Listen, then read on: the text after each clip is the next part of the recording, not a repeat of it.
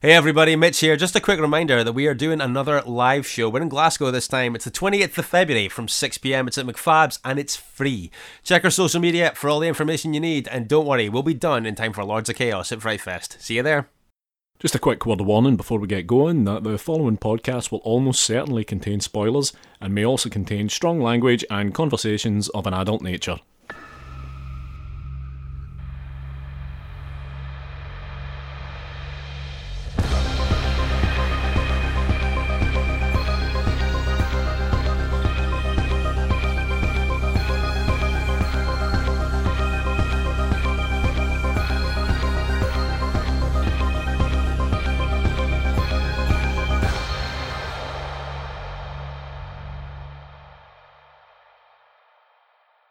Hello and welcome to episode 41 of Strong Language and Violent Scenes, the podcast giving a second chance to films that might not deserve them. I'm Mitch Bain, I'm a horror writer and an occasional doer of musical things. Uh, and I'm Andy Stewart, yeah. And uh, joining us today, uh, she is a news editor at Wicked Horror and also a journalist and film critic for Birth Movies Death, uh, Vague Visages, and The List. It's Joey Keogh. Joey, hello. Hi. Hello, Joey. Hello, how are you? I am very famous and important. Uh, I'll, Everyone knows me yeah, I'll, I'll be honest with you, I'm a little bit overwhelmed to be speaking to Joey Keogh. to be in my presence. Yeah, Virtually. Yeah. yeah. uh, my God. Uh, yeah, Mitch, you just watched this film for the first time. Yeah, I did. Um, so, Joey, we are talking Queen of the Damned today at your direction. I mean, unfortunately, yes. When you asked me which movie, there was there was really only one choice. Yeah. Yeah, you were super And quick. I, I know. I, I thought to myself, you know what? Give it a couple days and see if something else comes up. But no, it was just it had to be this. It had to be. Okay, so why this film? Tell us a little bit about uh, what got you to this point. I mean, my God, I wish I knew. Right. So this came out like obviously 17 years ago. Mhm. So I was 14 when this came out, which is obviously a very pivotal moment. And this was like a big awakening for me as like being like very serious goth, like into metal music, like all just stupid stuff, really. and I swear, this is the truth. I used to watch this movie every single week before Sunday dinner with my family as some sort of like dark baptism. Like, I don't know what I was even doing. Um, you said you watched it every Sunday. Over how long a period? oh God, years. years. Sorry, years. Yeah, no, years. Um, and I had it on VHS, and I wore out that tape. And when I went to rewatch it last weekend for this, I was like, do I even own this? I mean, do I own this on DVD? You know, who knows? Maybe I don't, but no, I did. I did. I had it in the pile, ready to go. Excellent. Excellent. And I just it's it's terrible, but I just love it so much. I I understand that it doesn't make any sense. The movie, I mean, not my love for it. My love for it makes total sense because it's just so ridiculous. um, Joey, I don't know if you've listened to the show before or not, but there is something that we get every guest to do at the start. Um, and I think this is going to be particularly interesting. Uh, so there will be people out there, I imagine, who may be listening to the episode that have not seen Queen of the Damned. So uh, this is where you come in. Andy's going to put 30 seconds on the clock, and we are going to ask you to give us your best 30 second synopsis of Queen of the Damned. How do you feel? okay. I mean, it's it's such a complicated story, so I don't know if it's going to be that clear. No. Yeah, th- 30 seconds is not a long time, but are you good for me to count you in and give this a shot? Yes. Okay. Three, two, one, go.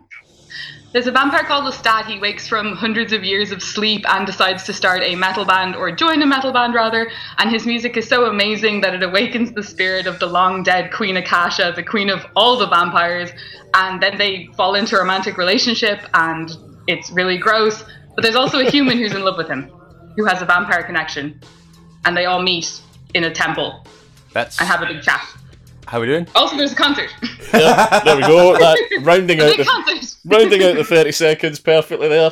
Uh, Well, there's not much plot, okay? No. Not much actually happens. The big showdown is just in a room, and it's like, okay, join me or die. No, I'm not going to. and that's it. That's the first time that anyone has gotten to the end of it, um, the 30 second synopsis, with enough time to go back and add colour. Well, I just, I just was thinking the main set piece of the movie is this amazing concert that they used like thousands of goth extras for, and Yep. only that it was in Australia. Like I would have been all over that. I would have been there. I would have been so into that. Although I don't know how they would have done it live with Jonathan Davis singing. Like that doesn't make any sense. Oh yeah, yeah, of course, yeah, yeah. Well, uh, but for anyone that doesn't know, uh, Queen of the Damned is the sequel to Interview with the Vampire. Um, actually, it would technically be the third, but uh, you could not stand those two films side by side, and for anyone barring the name Lestat to make any kind of connection to the two films, uh, this is more in common with Twilight. Mm. And uh, yeah, it, it's wild. Uh, no Tom Cruise, uh, replaced by a frankly terrible Stuart Townsend. how dare you? he is an Irish actor. I don't know where he has gone, but he learned the fiddle for this movie. He learns the fiddle. I I thought that he was actually playing it. He is. Yeah, it's pretty impressive. It's pretty technical. Pretty technical stuff. Why you would bother, I don't know. but you know what I mean? Next, it's going to be like, oh, yes, he also slept in a coffin, you know, just to make it authentic. Like, what are you doing? You don't need to play the fiddle. Uh, I, I, I, I quite like that he did though. I like that he did. Yeah, Yeah. it shows a level of commitment far beyond uh, what this film demands. However, What he did, what he didn't do though, was sing. He did not sing. No, you're quite right, Mitch. Uh, the vocals were uh, supplied by Jonathan Davis from Korn, who is also a composer on this film. And it sounds super weird. It is extremely jarring every time I see him open his mouth when he's singing. like I don't think I was that familiar with Korn when I was 14. Like I was probably just getting into all that music. Mhm. But watching it now, it just seems but like why I understand that Jonathan Davis did all the music and fair enough, but why didn't they get someone whose vocals more matched his look like Chester Bennington? Chester Bennington does one of the songs on the soundtrack. Yeah, yeah. Yeah, And his his vocals would have probably matched a bit better, a little bit better. yeah. I mean, they might as well they might as well have had David Draiman do it. Like, it just doesn't make any sense. That first the first time you see him lying on the amp Oh, for wearing fuck's sake. clothes from God knows where, I don't know where he got the clothes. Because the person he killed wasn't wearing that. he's lying there and he's making this like weird face, like a bat is gonna fly out of his mouth or something. It just is very bizarre. Like it just doesn't work. But it's still obviously very sexy. Naturally, oh, yeah, very, very, very much so. Very Um, sexy. yeah. That, that uh, it's it's an it's it's a totally baffling character entrance actually, but um yeah, just like just before that happens, kind of when we open, we kind of uh we get the first of what is a lot of voiceover. Oh, for fuck. In this Not- film. and it's not just Lestat's voiceover. Everyone's got voiceover. There's two. There's two different narrators. There's him, and then there's Mar- Marguerite Moreau as well, who is only the only other thing she's been in is Wet Hot American Summer. Really, her only other credit. Yeah. Yeah, so it's like, huh? Why are you in this? That is But strange. um, but yeah, it just it doesn't seem like considering they cut so much of the lore out and so much of the story because it's quite a thick book and it's you know there is quite a lot of plot. Considering they cut so much of it out, I don't think they really needed two narrators to explain what was happening. Yeah, it's a relatively simple uh, linear narrative. Uh, worth mentioning, Anne Rice, who wrote the books, does not like this film. Ah. That's always a shame, I think. Yeah. um, but yeah, um, so yeah, Lestat in the beginning here is kind of pondering the isolation of immortality um, a little bit, and then I like the fact that we just cut so sharply from his kind of existentialism to new metal. It's like cool, I know what we're getting. It's a great song, though. It's a great opening number. And it sets the scene perfectly for what kind of film this is with the bandmates who are clearly not actors. They're clearly just real musicians Yep. and they're doing these weird Louisiana accents that are way over the top, Yep. which I only noticed this time around. And it was pointed out to me that, oh, yeah, he lives in Louisiana. That's where Lestat is from. And Yeah. I'm like, what? but is that why he's down by the docks? I don't. Understand Uh, because I'm watching it and I'm going, why is he down by the water? What's happening? Where is he? He does a lot of disappearing and reappearing here. He uh, sets out his stall as vampire incredibly early and is completely unafraid to uh, be vampire or as vampiric as possible in front of these people. Well, I think his powers are very unclear as well. Like he can he can fly and he can do all this other stuff and it just doesn't make a lot of sense. Even within the context of the film, he seems to be quite a powerful vampire. But I don't really understand why.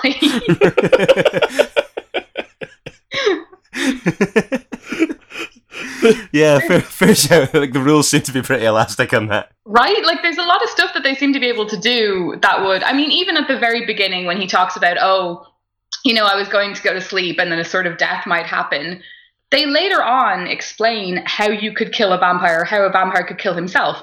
Why didn't he just do that? like, why did he go to bed? it, it seems like such a strange solution. It's like, no, but you know that you knew that wasn't going to work because you know you can't die that way. But you know there are ways to die. Why didn't you just do one of those one of instead of instead of this weird on-stage suicide? I like I, I like that he inserts himself into the band practice and just says, "I'm now your singer." yeah, exactly. Because uh, were they just? This is the thing. Were they playing instrumental before? Because they go on without him after he goes at the end. There's like a Yeah. headline being like they're going to carry on without him, and I'm like, so were they just playing instrumental or were there lyrics? Did he come up with all the lyrics? What were they doing before? Were they an actual band even? Yeah. Also, what is the band called? Is the band called Lestat or is the band called the Vampire Lestat? The because Vam- the second the second one's not very good. The Vampire Lestat is the name of the band. Is it Um, really? very on, very on the nose. but that isn't very good. Well, I feel like you might uh, that that's something you could say quite often over the duration of this film. oh, come on now. I'm, I'm so, sorry, Mitch. Am I being too harsh? No, I don't know. Well, uh, what I think is funny is like, like I say, he kind of inserts himself and takes over the mantle instantly, and then kind of in the next, like the next thing we see is that they are literally the biggest metal band in the world. yeah. Yeah. Yeah. all the prosperity that he's pro- that he's promised them has come in record time.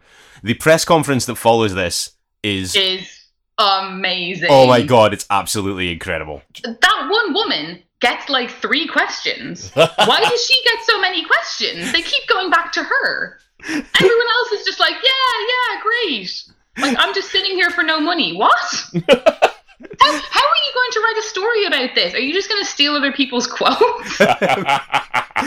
Um, Mitch, just going to gloss over the music video over the credits, are you? oh god, yeah. Yeah, the the weird cabinet of Doctor Caligari thing, uh, where he's where he is actually popping up out of coffins like Ozzy Osbourne in that video. you know, all of the music videos are included on the DVD. Yeah, I did. And- Actually, I did actually notice that, but I haven't done a really deep dive into the contents of the DVD beyond the the surface of watching the film. well, I had a look, and they were very impressive. I, I just watched this with Andy, like literally right before we did this, and he kept that detail to himself. I might insist that we binge on them after we do this. That's fine. But yeah, I, I think the, everything about the press conference is an absolute fucking riot. See the fact that um uh, he's addressing them as a giant head on a screen, for instance, I think is wonderful. But see what you were saying about um first off, the, the first guy that asks the question accuses him of uh disseminating vampire secrets, yeah. which I Yeah. think is brilliant. Through his Aren't they, aren't they going to be pissed off at you? Yes. Okay, next question.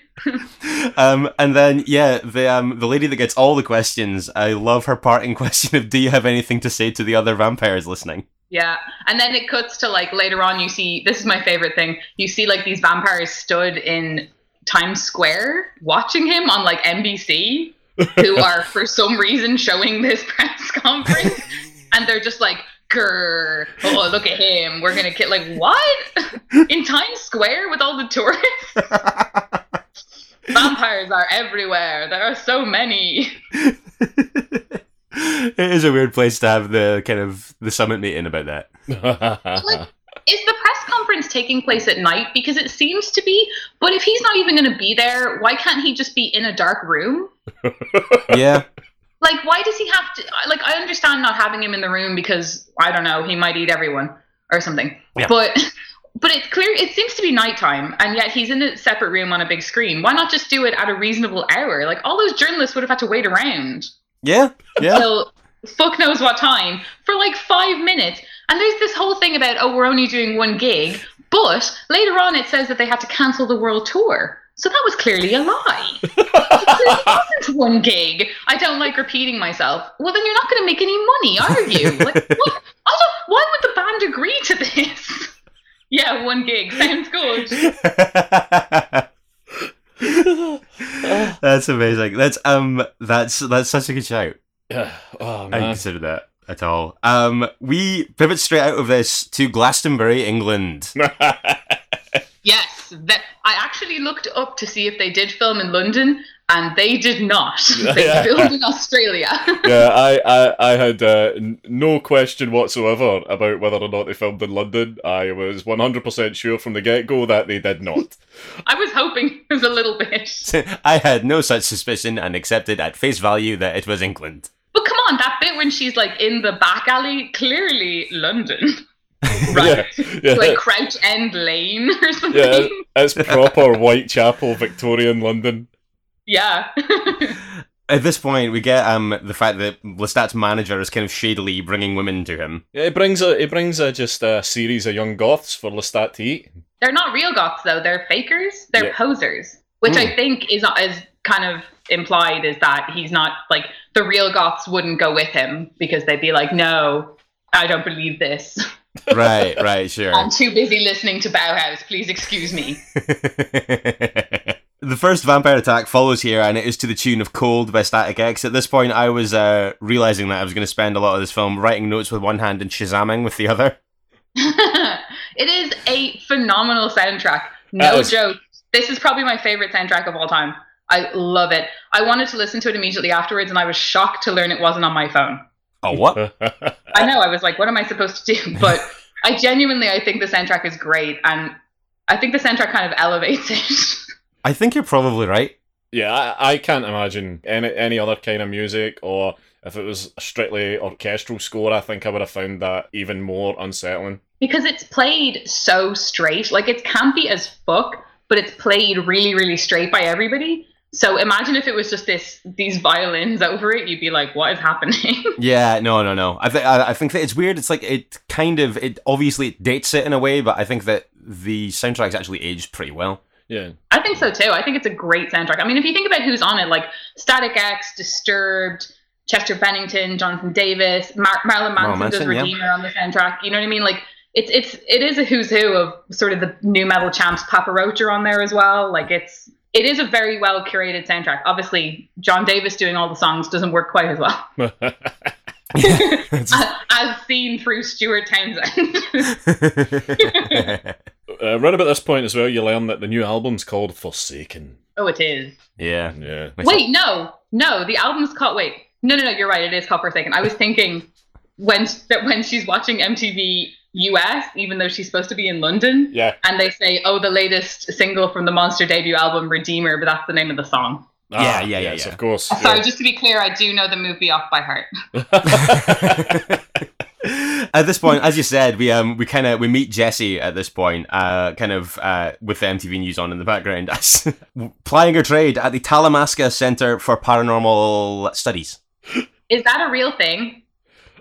I'd say not. I haven't fact checked though. I could very quickly Google that.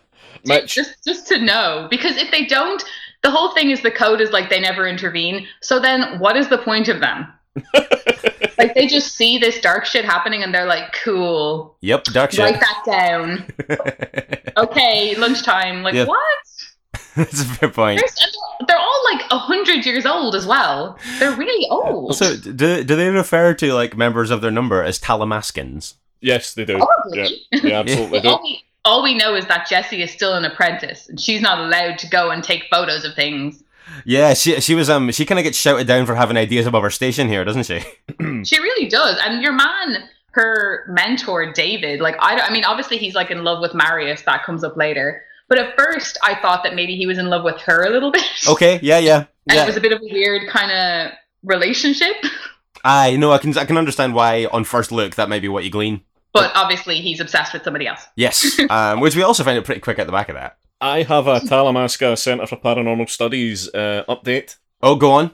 Um, what I've found is that uh, there's a Facebook page set up which gives you, yeah, it's got 49 likes. It's uh, down there as a local business. Um, and uh, yeah, the Talamasca Centre for Paranormal Studies, London, UK, but only 49 likes. Aww. I think we need to start promoting the hell out of this as part of the promotion for this episode. They're doing the Lord's work. Well, well, not. They're doing Satan's work, but that's even better. yeah. Yeah, uh, so we got our first kind of uh, got our first kind of chat about Marius at this point, and that's off the um, David having a kind of sideline conversation with Jesse, and then uh, we disappear into a very long flashback. Yeah, I, this this to me is the most frightening part of the film. And even when I was younger and I was watching it, I find found this part quite tough because it's the only part that feels like Interview with the Vampire. Oh yeah, Okay. yeah, Because one hundred percent. they're- You know, they're wearing like the old timey costumes, and they uh, they like Lestat's accent is even weirder.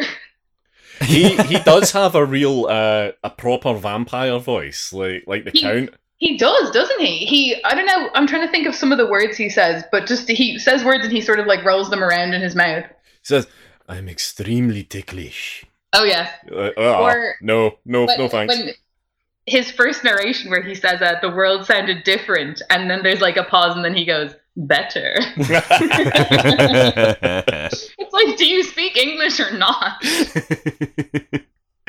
um, yeah, we're back to the 1700s. yeah, thereabouts. Yeah. yeah, where uh, yeah, Lestat is bitten by Marius and kind of kind of gets taken on as a kind of vampire apprentice, as far as I can tell. Yeah, he lets him live for whatever reason. I guess he was watching him and thought, "Ooh, this guy seems cool," but I don't really know why. Yeah, and Marius as well. I've got to say, Vincent Perez here also terrible. Are you serious? oh my god. I think Vincent Perez is the absolute best in this. He is so campy. He has that great line about like Lestat says to him, Oh, how did you make it through the 50s in red velvet? And he goes, I slept. He's just playing it. And then he says something about missing Elvis. Like it's, That's right. I yeah. just think he plays it so well D- do you because think? he seems like he seems to be the only one who understands how ridiculous it is, whereas everyone else is like, "This is so serious. This Mm. is vampire lore. We have rules." do you think that that makes him the MVP of the piece then? I think so. I think he's just great. I mean, I don't know. Their their conversation about vampire fashion doesn't make any sense either. Like, do vampires have their own style? Do they go and buy clothes? Do they have money? Yeah. I mean, like, do they have their own society? And how does it work economically speaking? but Marius is just, but I mean, even the paintings, like when you see those paintings of Marius, they're so funny because it starts off like Renaissance and then it gets better and better. And they just stop before doing like a full on Andy Warhol. Yeah. yeah, it's very Like, close. Right? They like they might as well have just been like Andy Warhol. the kind of training sequence that you get here is it's it's it feels pretty long in the moment. I think. Yeah. Um, I think that this is possibly kind of maybe the stretch of the film that I found the hardest work. Aw. Because Um, there was less new metal. I Yeah. mean, I mean, I mean, basically, yes. Uh, we spend a hell of a long time with Marius and Lestat. Actually, too much time, I would say. Mm.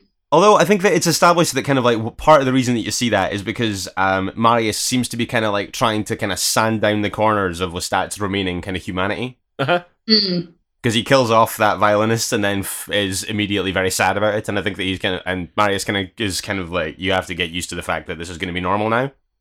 But like the kill itself, I I mean I've seen this a hundred times. I still don't understand. Did he mean to break her neck or no? Because he has this look on his face afterwards, like, oh, what what have I done? Aye, oh fuck! Yeah, see, I thought that I I, Yeah. I couldn't tell if it was intentional or not. like, is it was he going to bite her neck and he just went too rough, or was he trying to break her neck so she would die kind of more peacefully? Like, it just seems like such a strange shot of him, like, oh, I'm- what have I done? I got the I got the impression that he was pulling her head back to go in for a bite, but uh, unaware of his newfound vampiric strength, just oh, wrenched her wrenched her head back like a Pez dispenser. That's not a bad theory. Hmm. Yeah, think I that's could be wrong. it's around this time that Lestat go. Well, we cut back, and as I was saying, Andy's Andy, we're watching this, I feel like thirty or thirty-five percent of this entire film is Lestat waking up. Yeah, yeah. I mean, there's that amazing part after he first gets his first drink of blood when he sits up and he goes more, and you're thinking, was that seriously the best take you got of that? Like, good lord! I mean, it's just, but but yeah, there is a lot of just uh, Lestat kind of coming to and being like, "Whoa, yeah, yeah, like what wake, happened?" wa- waking with a start. Yeah, Yeah, he goes to like in search of Marius and finds um ends up in the kind of tomb that we saw at the very beginning. Sorry, Mitch. This Yeah, is where does. you said this is so silly. Yeah. Um but um yeah, when the lobby was kind of illuminating with Yeah. all the fire and stuff. But he goes in, plays a jaunty tune on the violin, and the statue awakens. I see when he turned the hand over the statue and sees the veins there, Yeah. and bites into it, the visions and all that kind of thing. It's quite into that. Here's the voice of the, the Queen Akasha over what is transparently a music video. Um, and uh, yeah, we, we learn that she is uh, the Queen of all the vampires. Marius turns up here dropping off some pretty massive exposition bombs. Yeah, he they interrupted his nighttime painting because he's on the beach and he's like, "What was that? I I sense a disturbance in the vampire force. Something's happened. I have to get back." And then he's like, "What have you done?" Uh. Yeah, he's um yeah, he's not amused with uh, the evening's transgressions. Marius wakes up again, this time tied to a bed. You mean Lestat? Yeah. Lestat, sorry, Lestat, Yeah. yes. And um and yeah, it's at this point that we kind of learn all that we need to know to set us up for um Akasha's arrival in a little while. This is a remarkably well kept marble temple under what is, I guess, a castle. But where does he put them afterwards? Like I was joking watching it the last time that like are they just kept in a like a New York deli or something? just like down in the basement? Because how how does she get free again? When they show that she's got free again, it seems like it's the same place. But it can't be the same place because he's taken them away. Yeah. So where are they? Maybe he, just as soon as uh, he hadn't seen Lestat for a few months, he just moved back. Oh, maybe. he he does always know where he is because he said that He to does, him. I always know where you are. That sounded like Tommy That Wiseau. did sound like Tommy Wiseau. he should have been cast. he loves vampire stuff. I made you. Don't touch me, motherfucker. Yeah, exactly. Um, I'm tired of this world. um, That's basically uh, Lestat's voiceover. Like that's the kind of stuff he's coming out with. yeah, he's fed up with this world. He is. I mean, I don't know. I suppose because he can't get a human connection or something. But why didn't he ever try and you know fuck a, another vampire? Because he stops that girl from opening his pants, which I was thinking, okay, whatever, it doesn't work. But then later on, he has sex with Akasha, so he can have sex with vampires. Why didn't he just meet a vampire lady Yeah. and hang out with her? At the risk of being quite crass, surely a vampire doesn't have flowing, pulsing blood in their veins. So perhaps there's an, an, an erectile issue. Well, that's what I thought. But then he does definitely have sex with Akasha. Although he does seem to keep his pants on for a lot of it. I don't know. He keeps those leather pants on when they're in bed and stuff. Yeah. the same level of discomfort that uh, what, what's his face for the room had when he was doing those sex scenes. Oh yeah, yeah, Like yeah. Greg Sestero was had to keep his jeans on because he was freaking out. Like it just, yeah. Is- Maybe he's like a never nude, like Tobias from Arrested Development.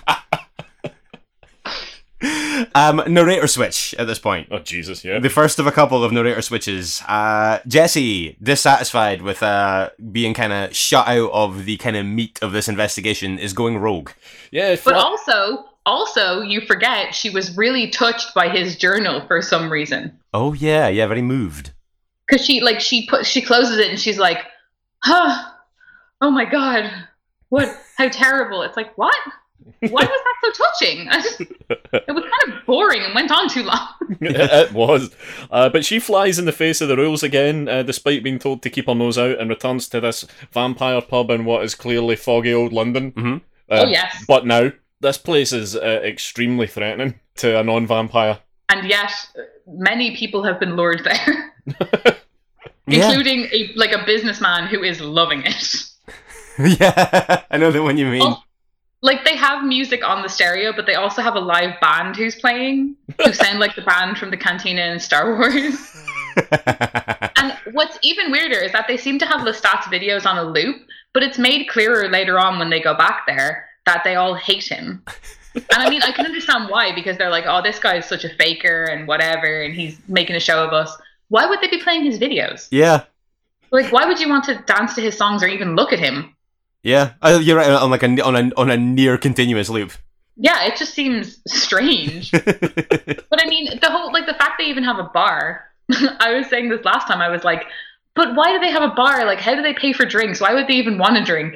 And it was pointed out to me that no, the drinks are for the humans they bring. Ah, I was- I was just about to say, surely it's yeah, like to loosen them up. Uh, But I'm thinking, okay, but I mean, the bartender who works there just works there for free. Like just stands there all night, just serving drinks to humans. Like, and then at the end of the night, it's like, yeah, you can have whoever's left. Um, I uh, appreciate your healthy interest in how the vampire economy supports itself. I'm just, I'm just very confused. Where do they buy their clothes? Because they all look really cool. It's like they all look like they shop in Camden. Yeah. Yeah. And when Marius comes back later, they co- he comments on the fact that obviously like, what they're wearing is a choice, so they must get them from somewhere because he says something like, "Oh, you're still wearing the old fashions." the old fashions. That's, that's precisely what he says. He says you're still wearing the old fashions. As though, like, oh, you're not very stylish. Based on what? You're vampires. Nobody sees you apart from each other. Yeah, I, I, I guess it does make sense then that it would be for the humans. Uh, Yeah. This bar because otherwise, surely it would all just be various bloods. I guess. Yeah. I didn't see anyone drinking like a glass of blood. That would have been cool. yeah, I would have taken that. Um, before I, I don't want to, I don't want to race past the fact that we kind of get we got our first meeting of uh, Jesse and Lestat, Sure. Yeah. Here. Yeah. Yeah. mhm. It's very sexy. sexy as fuck, is. yeah.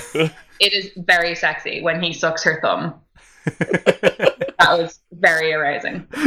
Lestat rescues uh, Jesse from uh, some pretty aggressive vampires, um, and rather than thank him, she uh, immediately starts quizzing him about his lyrical content and the meanings, the, the meanings therein.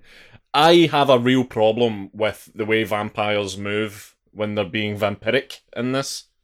Yeah, it's sort of like it's been sped up or something. It's really strange. hmm It's like they're kind of phasing across the screen. Yeah, it's, it's I think it's it's a strange look. I, th- I I think it's the it's the effect in the film that looks the worst, and that's kind of unfortunate because it's the one that's also probably used the most. Yeah. Yeah, and, and I mean, like the gore and stuff is pretty good. I think so. So That's it, it seems strange that they decided this part should be really goofy.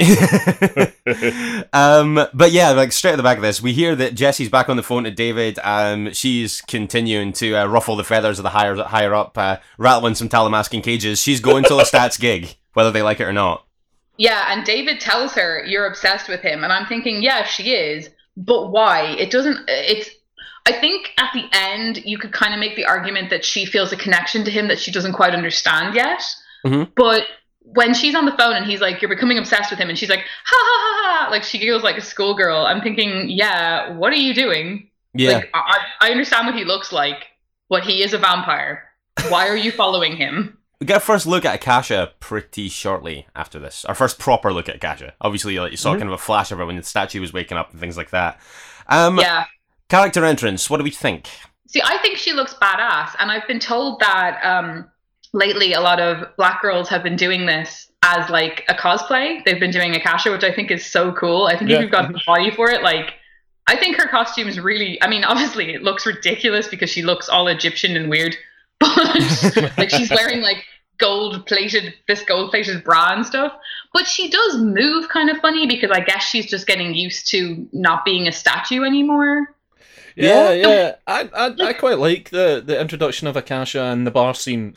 I, But when she rips out that guy's heart and eats it, that is so good. Yeah, I'm into that. I thought that was a good moment. yeah, and if she's not eating hearts, she's incinerating people. Yeah, she has some crazy powers. But you have you must note the shot of her walking through the fire has not aged well. No, it has not. That is It- very true. It, it- it is not convincing. no, um, although I did, I, I did like the uh, the Lonely Island cool guys don't look at explosions way she came out of the fire. Like very like kind of not looking back, kind of like it was quite, quite a cool exit. Even though, like you said, the Mm. actual the actual effects themselves don't look good. no, but she looks good. Oh, I mean, uh, definitely. like obviously she died before they were done, Mm. which is why her voice sounds so weird because her brother had to do some of the ADR. Yeah. Like she's she's not bad. It's just a ridiculous fucking character. yeah, yeah, that's fair. Can I just jump back a wee bit to when um, uh, Lestat and Marius, uh, just after they're kind of reunited, and they decide that they're going to go and sit on the big billboard and have a chat, and they're li- Oh, yes. they're literally sitting on a fifty foot image of Lestat's leather clad crotch. yeah, I loved it as a kid. It was very sexy. that's all. That's all I just keep saying is it was very sexy. Yeah, it was, a, it, was a, it was a hugely erotically charged sequence. But don't. But later on, don't forget, Lestat lies in like a massive, like some sort of telecommunications Satellite. Yeah, yeah. yeah, He's, he's on. satellite. That's yeah, the word. Yeah. And he lies on it, and it's like, what's he doing? That's just to show that he's kind of conflicted and he's lonely and he feels insignificant and small in the world. I like that he's um that he sleeps in a coffin, or at least he hangs out in a coffin, and his bandmates are like sequestered off in this other room, just watching movies and having a good time. Like he can't even hang out with them. Yeah. Why not? he's already said he's not going to kill them. um, I think that what follows here is possibly, and there's a few contenders, but I think that this is the most superfluous piece of voiceover in the film. When uh, Lestat explains in voiceover that the vampires are going to kill him at the gig or try to. Uh, I was like, kind of like, yeah, Yeah. Under, understood. You know, like I think that that had been established. You have brought this down upon yourself. What's that? We've watched we've watched the machinations of this unfold. Uh, Plus, they've and already told Akasha in the bar. They say, "Oh, we're going to dismember him."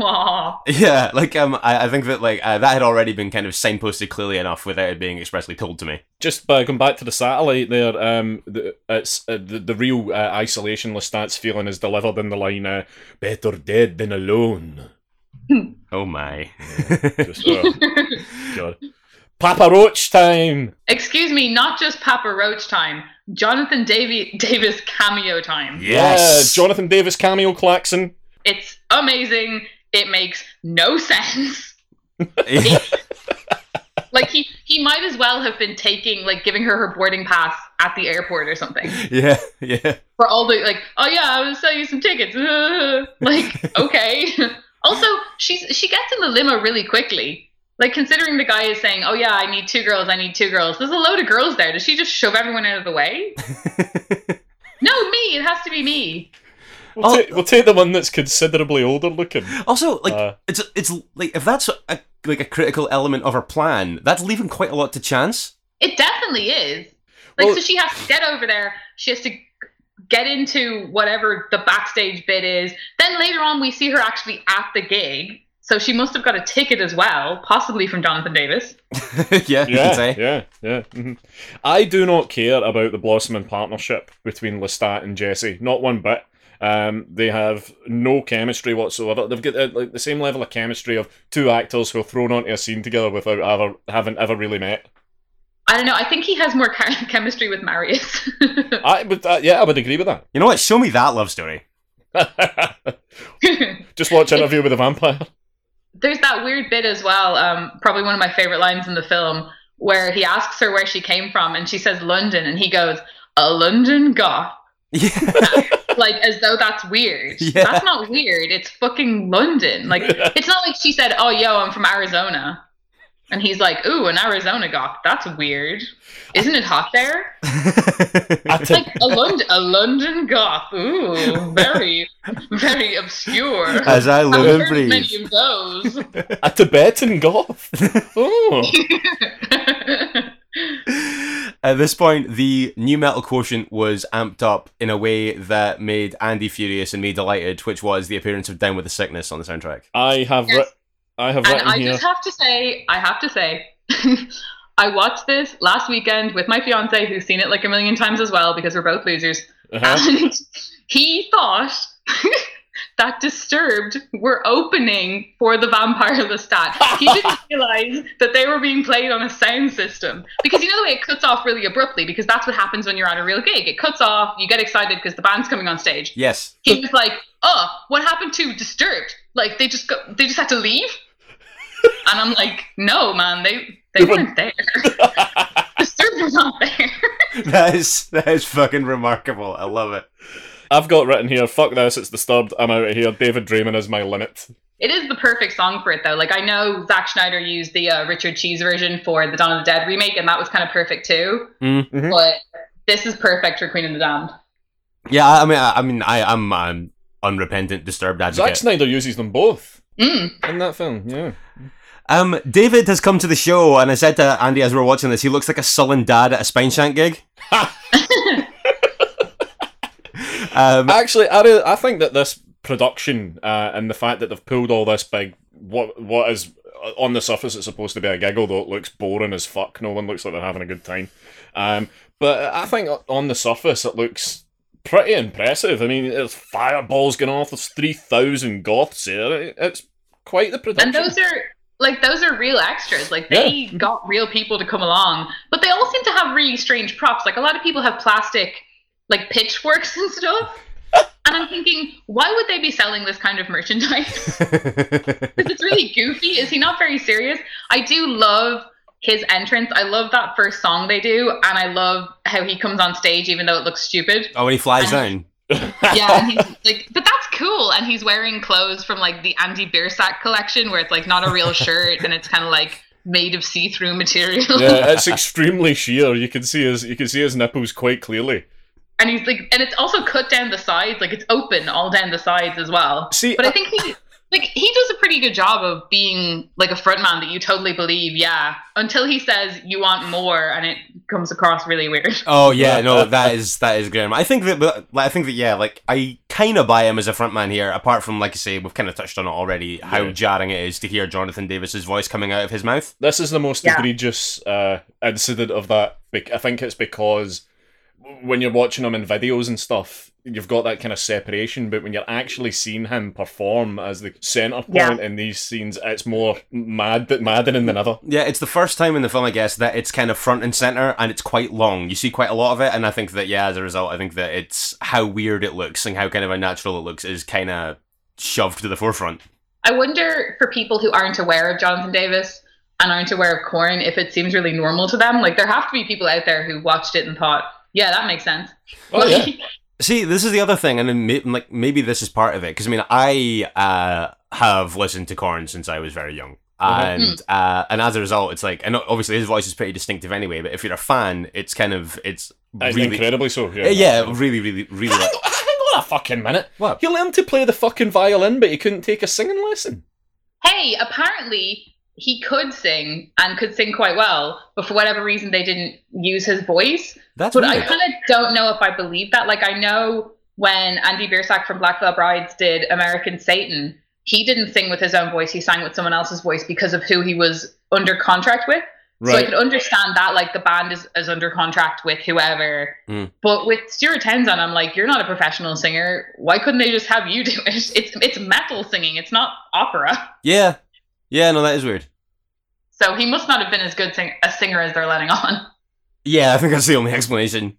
Um, but yeah, the but the actual the the performance footage is a pretty wild time. Yeah. Yeah, well, there's that amazing fight scene in the middle of it that involves a lot of spinning and Ugh. landing in a perfect push up and stuff. and, and then she comes out of the floor and Oh, you know marius is there. I mean all the all of the elder vampires are there for some reason.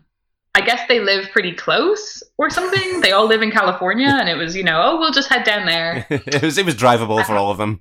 uh, yeah you know and then obviously david like you said who knows how david got there so quickly? Who knows how he got a ticket I would uh, probably probably bought one of Jonathan Davis. yeah, again. wasn't, yeah. wasn't he so lucky to run into her you know in, in a concert of like thousands of people he sees her almost immediately Yeah. And he's like, Jesse, Jesse, over here. And she hears him perfectly. Over the chugga chugga chugga of the vampire Lestat. Um, I, I've got a real problem with Akasha's entrance here. It's supposed to be kind of grand and bombastic, but she is li- so transparently on a riser coming up through a hole oh, in the big stage. time. Big time. I, I actually think it undercuts her arrival quite significantly. But I mean, she could have just entered from side stage. yeah, or flown on have like just as much. Like, but it, it would have had just as much of an impact. like, why does she have to come up from the floor? Yeah, yeah. In fairness, though, she does fly off stage with Lestat, Oh, that's true. so that's pretty it's impressive very convincing. and, and very sexy. hey, you glossed over when he flew with Jesse like earlier on, which I did not realize was what was happening until probably the last time I watched it because it's such a weird sequence. You know, they're kind of like there's all this like flowing air and they're looking at each other very lovingly. Like I didn't know that's what was happening. Yeah, It does yeah. not clear. It's it's also very sexy. yeah, yeah. Well, when she cuts her tit so he can suck on it, that's Yeah. pretty sexy too. That that is very sexy. I'm Uh, glad And he, sees, he sees the blood and he's like, oh my god, that's blood. I'm glad that we're arriving at some consensus about the sexiness, though. yeah. my anger at Disturbed is immediately quashed with the arrival of the music of Deftones. Yes. Oh my god. Could there be a more perfect sex scene song? Like it's just perfect. It I'm really back is. in for the sexy rose petal love bath. Yeah, which again, she just seems to be feeding on him. Like, what is happening? Is she a cannibal? Like, I mean, she does feed on her own kind, but isn't he her lover? I don't understand. Yeah, see, this is y- yeah, this is kind of confusing because I understand, and uh, like when Marius was dropping the Akasha exposition bombs earlier, he Yeah. does say that she has a taste for blood, both mortal and immortal. Fine. I'm right, like- fine, yeah. Yeah, no, it. I'm, I'm yeah, like, Graham, yeah, that makes sense. yeah, like, I mean, I mean, like, I mean, I'm willing to install that as the truth when someone tells me it in the film. Fine. Don't forget, her and her husband also drank Egypt dry. I mean, how thirsty were they? That's just greed. But but you see later on when he wakes up again with a start and he realizes he can be in the sunlight and whatever, and there's all these bodies. I mean, that was just her. What what's she doing? Does she just have like a little drop from each person? She is a thirsty lady. Like she is thirsty. She's thirsty. insatiable. and she's thirsty in every sense of the word. Jesse meets her aunt Maharet at this point, and Margaret. okay, right, cool. for all intents and purposes. But um, uh, we get kind of the here's what you need to do to beat the villain bit. It's just the uh, like the kind of the essential bit, getting a kind of grounding. They're gonna drain her of her blood, and whoever drinks the last drop of Akasha's blood may not survive. hmm The Yeah. stakes have never been higher. yeah, it I mean, she's planning on draining everyone. What is what is her end game? Actually, what? Akasha's, Yeah, I find her a very confusing character. Joey. Well, she wants to rule over the world again, and that's why Maharet tries to say to her, "The world has changed," and she says, "Well, then we will change it back." Oh yeah, that's And it's right. It's like, no, no, you can't be the queen of the world. like that doesn't make any sense. I don't think humans are gonna bow down to you. But yeah, I think she just I think she just wants to be in power. But there's like a lot of Maharet's backstory that we don't get, like that Akasha like enslaved her and had her raped in front of everyone and stuff. Oh, like it's Christ. very, very dark. Yeah. So her kind of the reason why it has to be her in the end kind of makes sense if you know the rest of the story. But it doesn't make sense in the context of the film because we just met Maharet. yeah, no, yeah, it fe- like with, without knowing that, it feels really arbitrary. And then, the, like the older, the way older vampire, the granddad vampire, Yeah. why couldn't he do it? He's clearly about to shuffle off this mortal coil or immortal coil. Immortal Coil, yeah. You know what I mean? Yeah. And why is he old? Why is he old? No one else is old. There's that other vampire that's young. Like what? I, Why? yeah, There- there is a young blonde male vampire who I, I, I find uh, quite creepy and unsettling. I find him very distracting, and he only has about three lines. Yeah, yeah, I, I, I don't like him. Yeah, no, something going on with him. I don't Um, trust him.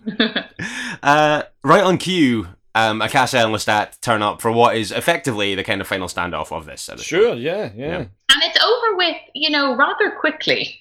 It's Yeah. it's literally, will you come with me? No.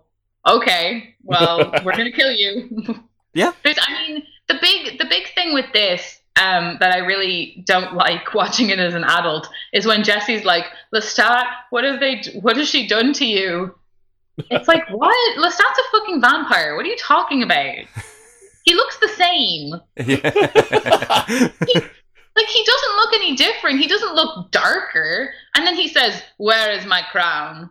That's right. He, ha- he has started wearing a kind of belt made of coins. Yes.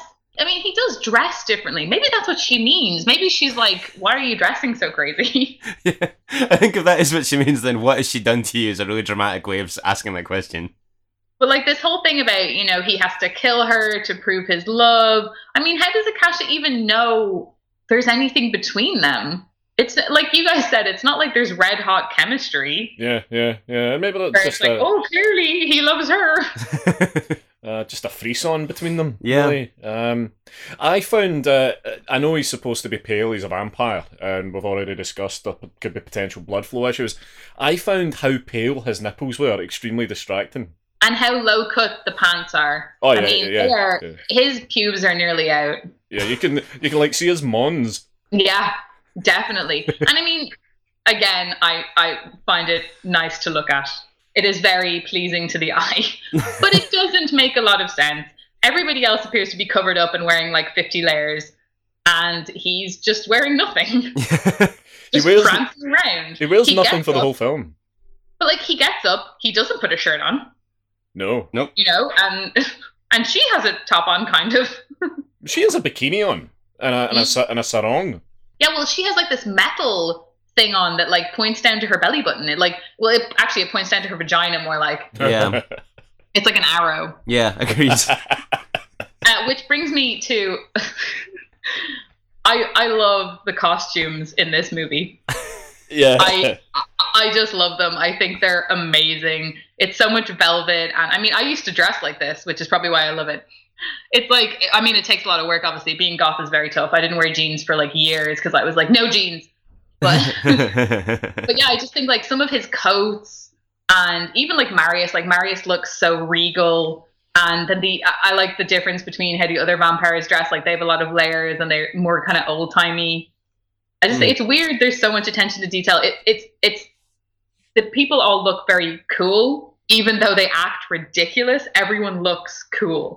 Fair. Um, can I get like um? See, just want to get an understanding of what actually happens here. So um, so um, Akasha orders Lestat to bite and therefore kill Jesse as a display, like as a kind of act of devotion. sure. Um, when Lestat bites her, does that kind of center him? Does that kind of like does he kind of like break free of her influence when he does that? Well, that's a good question. I thought I always thought he was faking it because when he is upset about all the corpses and she's like, "Oh, they believed in nothing. Now they are nothing." You can see this kind of flash in his eyes of, "Uh-oh, Right. this one's crazy. I have to get away from her." So, and then obviously like he's the one who kind of gives them the signal to like start attacking her. yeah. But I don't know. It's I yeah. I thought he, I always thought he was faking it. I always thought he kind of he copped on sooner and was just pretending Right. because, I don't know, because he was afraid or he was biding his time or whatever. But I do like that he has to bite her boob. You know that little cut that she made with a with a literal sewing needle that she had That's on right, her. Yeah, yeah, yeah. You know he had to go for that. Yep. It's very sexy.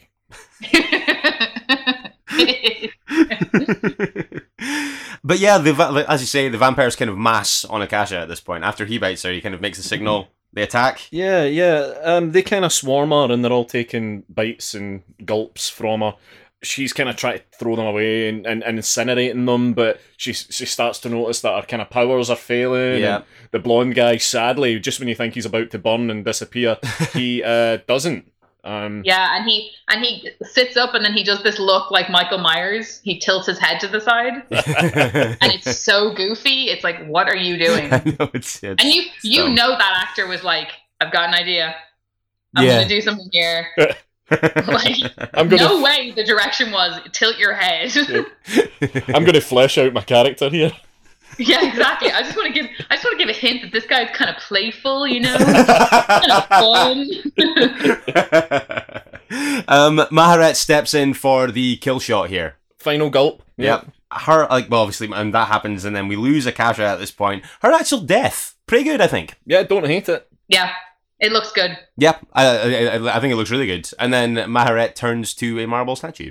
Yeah, like uh, like Winifred at the end of Hocus Pocus, except she doesn't burst into flames. You, there is something we glossed over though that I, I really must mention. Mhm. You know when Jesse first goes to this like vampire compound, and she's thinking in her head, it's nar- her narration, but she's thinking, "Oh, I want to stay with you forever, whatever." And then Maharet comes in and finishes the thought out loud. How does she know what she's? So she says, "Forever is a very long time," which is what we saw earlier in a flashback when Jesse was a kid. Yeah. But she's not saying it like Jesse isn't speaking out loud to herself. She's not talking to herself. And yet Maharet knows what she's thinking. Like, can vampires read minds? Well, I believe they can. uh, I believe it's called glamoring. Glamour. So strange. Yeah. This is this is um uh possibly another nod to what you were saying earlier, Joey, about the general elasticity about what vampires can do. Yeah. I mean, So- Maharet like has been around a long time. Like, she's obviously more powerful than Lestat, and then Marius is more powerful too. But it's yeah, it's kind of unclear what they can actually do. I just always thought that was really goofy. Yeah. That she's like, I know what you're thinking. Um, we're basically out at this point. I mean, um, uh, we get uh, Jesse in vampire form revisiting Yeah, David. she's way hotter. Yeah, she's projecting way more confidence. She's way hotter, and she's got better hair. She does, yeah. And this is when you find out, like you said earlier, Joey, that uh, yeah, the band are continuing. No hint as to what their, their name might be. But I mean, I don't understand why he can't go back to the band. Why can't he go back to the band? She can go with him. Yeah. On tour and whatever. Like, But they're I mean, not touring. that- They're not going to tour. like what are they going to do without him? There's no gimmick anymore. Yeah, I do like that he uh, gives the journal back to David as well, and David is so grateful. He's like, "Oh, thank you so much." yeah, he's buzzing. He does say, uh, "I'm too old to be a mortal." yes, which is a great line. Yeah, yeah. Yeah, that is that is a good line. Back yeah. to that thing from earlier, presumably the old vampire was turned at whatever age he remains now. It's so unlucky. It's so unlucky. Now he has to look like that forever, and everyone's just going to be so confused by him. I don't know. It adds a it adds a level of kind of a, a kind of dignified, regal air to him. I think looking old. Like a distinguished time. Yeah. I gotta, I gotta say, I love Marius turning up as well, and that little look he gives them. Like, did he know he, that they were gonna be there? Did he just turn up anyway? And then you see David like frantically looking through some papers, and then you just hear his voice. Oh yeah, that's quite good. Yeah, I- he just goes, "Hello, David," And no, and it's like. I don't know. I get this sense that he's not going to kill him. I think maybe they're going to be friends or something. Like they're gonna, or even be lovers. I I, don't know. would. I was going to say lovers. Yeah. I get a vibe Yeah. that he's into him. yeah, it's very sexy. Because it's, so funny when Marius sees David at the gig, and again he goes, "Hello, David," and David's like, "What the fuck?" And then the film ends on the longest shot of two people walking I've ever seen in my life. okay, but it's a great song. It is a Kidney Thieves song. It is great. And I mean, there's that great shot of Big Ben. They are clearly in London, walking by Big Ben at nighttime. Just- and not at all in a studio in Sydney. no, no. The fact that they're in, the fact that they're in London is hundred percent not up for discussion. I think it's such a badass ending, um, even though it makes no sense. Like, what happens if they get sick of each other? What do they do then? They're stuck together forever. yeah, you got to be sure. A lot. There's a lot of vampires out there. Plenty more fish in the sea. I think one of the weirdest things about this movie is how many vampires there appear to be in the world. Like, when he shows her what it's like to be a vampire, he has to scare off another vampire who's already kind of about to feed. You know what I mean? Then there's the vampires like in Times Square. It's just like this seems like there's vampires everywhere. And when he leaves her alone in that park, I always think, what if another vampire comes along?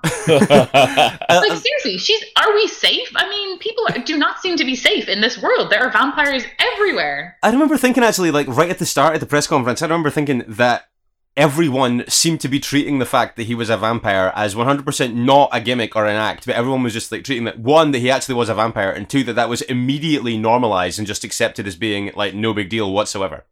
the only person who says that it's a gimmick is Jesse she's the only one who says you know like everyone else i just assumed he's a rock star with a gimmick Mm. they do just kind of go oh yeah so uh, here's a completely normal question about your tour like would the questions not all be like yeah how long have you been alive yeah. uh, when did you last feed Yeah. uh, do you have to go to the bathroom Yeah. How much blood can you drink before you're sick? Where do you buy your clothes? yeah Do you have a job? Like, do, do Is you? there a vampire economy? What do you do? we have to know. oh man, Joey, I am very glad that I have seen this film. Thank you for suggesting it. I think that the, about the first half hour of it maybe is like an absolute riot. And then I think that there's a kind of a fairly steep drop into a bit that I find quite laborious. But as you've touched on, I think that that might just be due to the fact that there's no nu metal in it for quite a long time. um, But given that, like, the story, because, like, Anne Rice's story is about a vampire who becomes, you know, a rock star, Mhm. I don't think there was any other way to do this. The way they did it, for what the story is, makes complete sense. yeah, And I mean, it's it's got a 12% on Rotten Tomatoes. well, that that feels uncharitable. You know, I think that feels quite harsh. I don't think it deserves a 12%, although there also was a real life murder in Scotland There that was apparently indeed. apparently was influenced by Akasha. No way. Yeah, the the guy Yeah. who the guy who did the deed said that Akasha was talking to him and told him to do it. wow. which is which is just crazy. Like, what did she sound like? another um another thing I find really strange is that Wes Bentley was originally cast in the Lestat role. Really? Hmm. Yeah, which would have just been I don't know. It would have been so different. Yeah. I quite like Wes Bentley, but um, I remember that series of American Horror Story that he's in. I remember Mhm. thinking, Oh my god, I was gonna say. yeah. If I was like, if that's a, if that's a flavor of what you would have been getting, then you're better off without. They did approach Tom Cruise to take on the role again, and he knocked it back. There, there was quite a long break between interview and this, though. What year was interview? I think that must have been about. I'm going to say like 93, 94. I thought it was 93, 94, yeah, kind of time. Like, I was very young when that came out because it was a big deal that like Kirsten Dunst was this like little kid in it, Yeah, that's right. Mhm. Yeah, yeah. mhm. Yeah, yeah. little kid vampire. Andy, this was your first watch of this in a long time, and it sounds like you'd kind of forgotten so much about it that it was a very much kind of like coming at it with fresh eyes. yeah, I saw this in the cinema. Lucky. and I couldn't really, uh, I didn't really remember anything at all about it. Really, um, it was just one of those things that seemed to just erase itself from my, my mind when I left the cinema. I think it's a really, it's quite an interesting little time capsule of a film in terms of the music, in terms of the way it's actually made, in terms of the effects, in terms of the costumes. I, I think it's it is a really nice little nod to a very particular time. Um, and it's a time that I remember quite fondly. I had big fucking stupid jeans and Adidas shell toes, and I and I wanted to be Incon. Watching it now gave me a level of nostalgia that I didn't expect, but I don't think it's a particularly good film. But yeah, no, I think I'm a little bit the same. I think that um, the because I, I I think that this film is okay. Okay. overall. And and I, but I think that a lot of the heavy lifting for kind of winning me over was done by the soundtrack, Mhm. and the kind of nods to that kind of thing. But no, it was a really interesting shout. It's one of those things that I just kind of assumed somewhere along the line I'd have seen it, and I hadn't, and I just had never gotten around to it. So I'm glad I had the chance to now. in this in this forum. yeah, exactly. Joey, before we finish up, is there anything that you are working on right now? Anything like that that you would like to take a minute to talk about? Um, I'm trying to think because I work so much now. I'm just kidding. Um, I wrote this piece about women in horror and how women kind of took over horror in 2018, and Mhm. I'm looking forward to 2019. It's like pinned on my Twitter, so that's kind of the my favorite thing that I've written in the last couple months. But oh, and then I reviewed Lords of Chaos, which I'm just so excited about. Talking about how music fucking influences a movie. Yeah. like, Yeah. that's kind of probably a better example of a metal movie. Um, we're seeing that at Fright Fest Glasgow in a couple of weeks. Um, I Oh can't wait. Oh my wait. god, you're like you're in for a treat. I hounded that PR for that screener. I emailed, I got nothing. I emailed again a week later. I was like, "You don't understand. I have to see this. I have to. It has to be me." yeah. no, it's it's great. It's it's really really good and really dark. And I think what I think is really funny about it is that there's a lot of people out there who don't know anything about mayhem, and I've seen Yeah, so many yeah. reviews where the reviewer will just be like, "Oh yeah," and then this happens, and then this happens, and then this happens, and I'm like, but the most fun part is going to be all the people who don't know what's going to like. I have a critic friend who saw it months ago, and he was like, "Oh, I can't believe." So and so dies so early on because he thought he was the lead Yeah. Right. so it's like that's what's going to be so fun about it is that people who don't know the story who are going to watch it and think oh my god what the fuck is happening Yeah. and then it gets even worse Where can people get you on social media to uh, find these things? So i'm on twitter joey ldg which stands for living dead girl because that was my handle when i was a blogger Yes. also a rob zombie song like i said i'm really cool and i don't talk about queen of the damned that much But let's just say I'm very glad that my mother threw out all of my journals from when I was a teenager because there were a lot of Queen of the Damned things in there that are probably a bit disturbing. Yeah. I bet they were very sexy. Oh, definitely. I mean, I'm sure there were lots, lots of like pictures stuck in with comments on them. it was like my Twilight, though. That's what, and it's way cooler than Twilight. Although Twilight is a great film in its own way, only because it's a Catherine Hardwicke film, not because it's actually a great story. right. right. Okay. Okay. Understood. Um, I can hear the pause of like, what? um, but yeah, but Twitter's the best place to get you, though. Yeah. yeah, Twitter. Cool. Uh, Joey, thanks so much for doing this with us. Joey, this has been you. such a laugh. This has been Thank you so excellent. Much for having me. I'm sure I was like at the top of your list. I'm just over here in my little corner talking about Queen of the Damned. No, that was an absolute blast. I had a ball with that. Yeah. That was fucking excellent. Yeah, massive thank you to Joey Keogh for taking the time to come on and talk Queen of the Damned with us. Uh, I that- never thought I would hear someone uh, come on to defend a film like Queen of the Damned and defend it so well and with such clear love for the film. Yeah, I think that the best kind of balance you get is um, an obviously kind of well ingrained love for the film, but also a kind of awareness of its ridiculousness, which I think she had both of. Yes, I, Yes. I would agree with that. Yeah, Um, but yeah, that brings us to the end of another one. That's all the time we have. yeah, that's all the time we have, and we're shit out of time. Yeah, um, but we will, of course, be back on Monday with another mini-sode where we will have everything that you have come to know and hopefully love. Will we be talking about what we've been watching? I would imagine so. Will there be uh, any listener feedback? Uh, I certainly hope so. yeah, me too. Um, will you watch a Shockwaves film? Maybe. And will there be Mitch's pitches? There will definitely be Mitch's pitches. So join us then. Get in touch in the interim if you would like. leave it cer- open ended. we Mitch. Leave cer- open ended. We certainly, yeah, whatever. Get in touch. No, we would of course love to hear from you. Facebook and Instagram, we are Strong Language Violent Scenes. You can tweet us as well at Strong Violent PC, and you can of course email, though no one ever does, Strong Language Violent Scenes at gmail.com. I'm closing that email address. honestly, this is fucking embarrassing. um, and there's loads of places you can listen to. us. Is that a fact? That is a stone cold fact, Mitch. Uh, yeah, you can get us on Spotify, Stitcher, iTunes, uh, Acast, TuneIn, Google Podcasts, and our home and hosts, Podbean. Podbean. And if you could see your way clear to just dropping us off a little like or a follow or a, a review if, if you're if you're feeling particularly sexy. Rate, review, subscribe. Sexiest thing you can do. we will be back on Monday. Join us then if you can. In the meantime, don't forget it is better to die a hero than live as food in a world of chuds. Goodbye. Goodbye.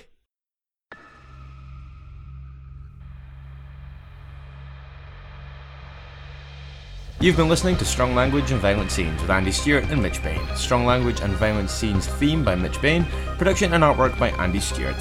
Find us on Stitcher, iTunes, Spotify, Google Podcasts, and Podbean.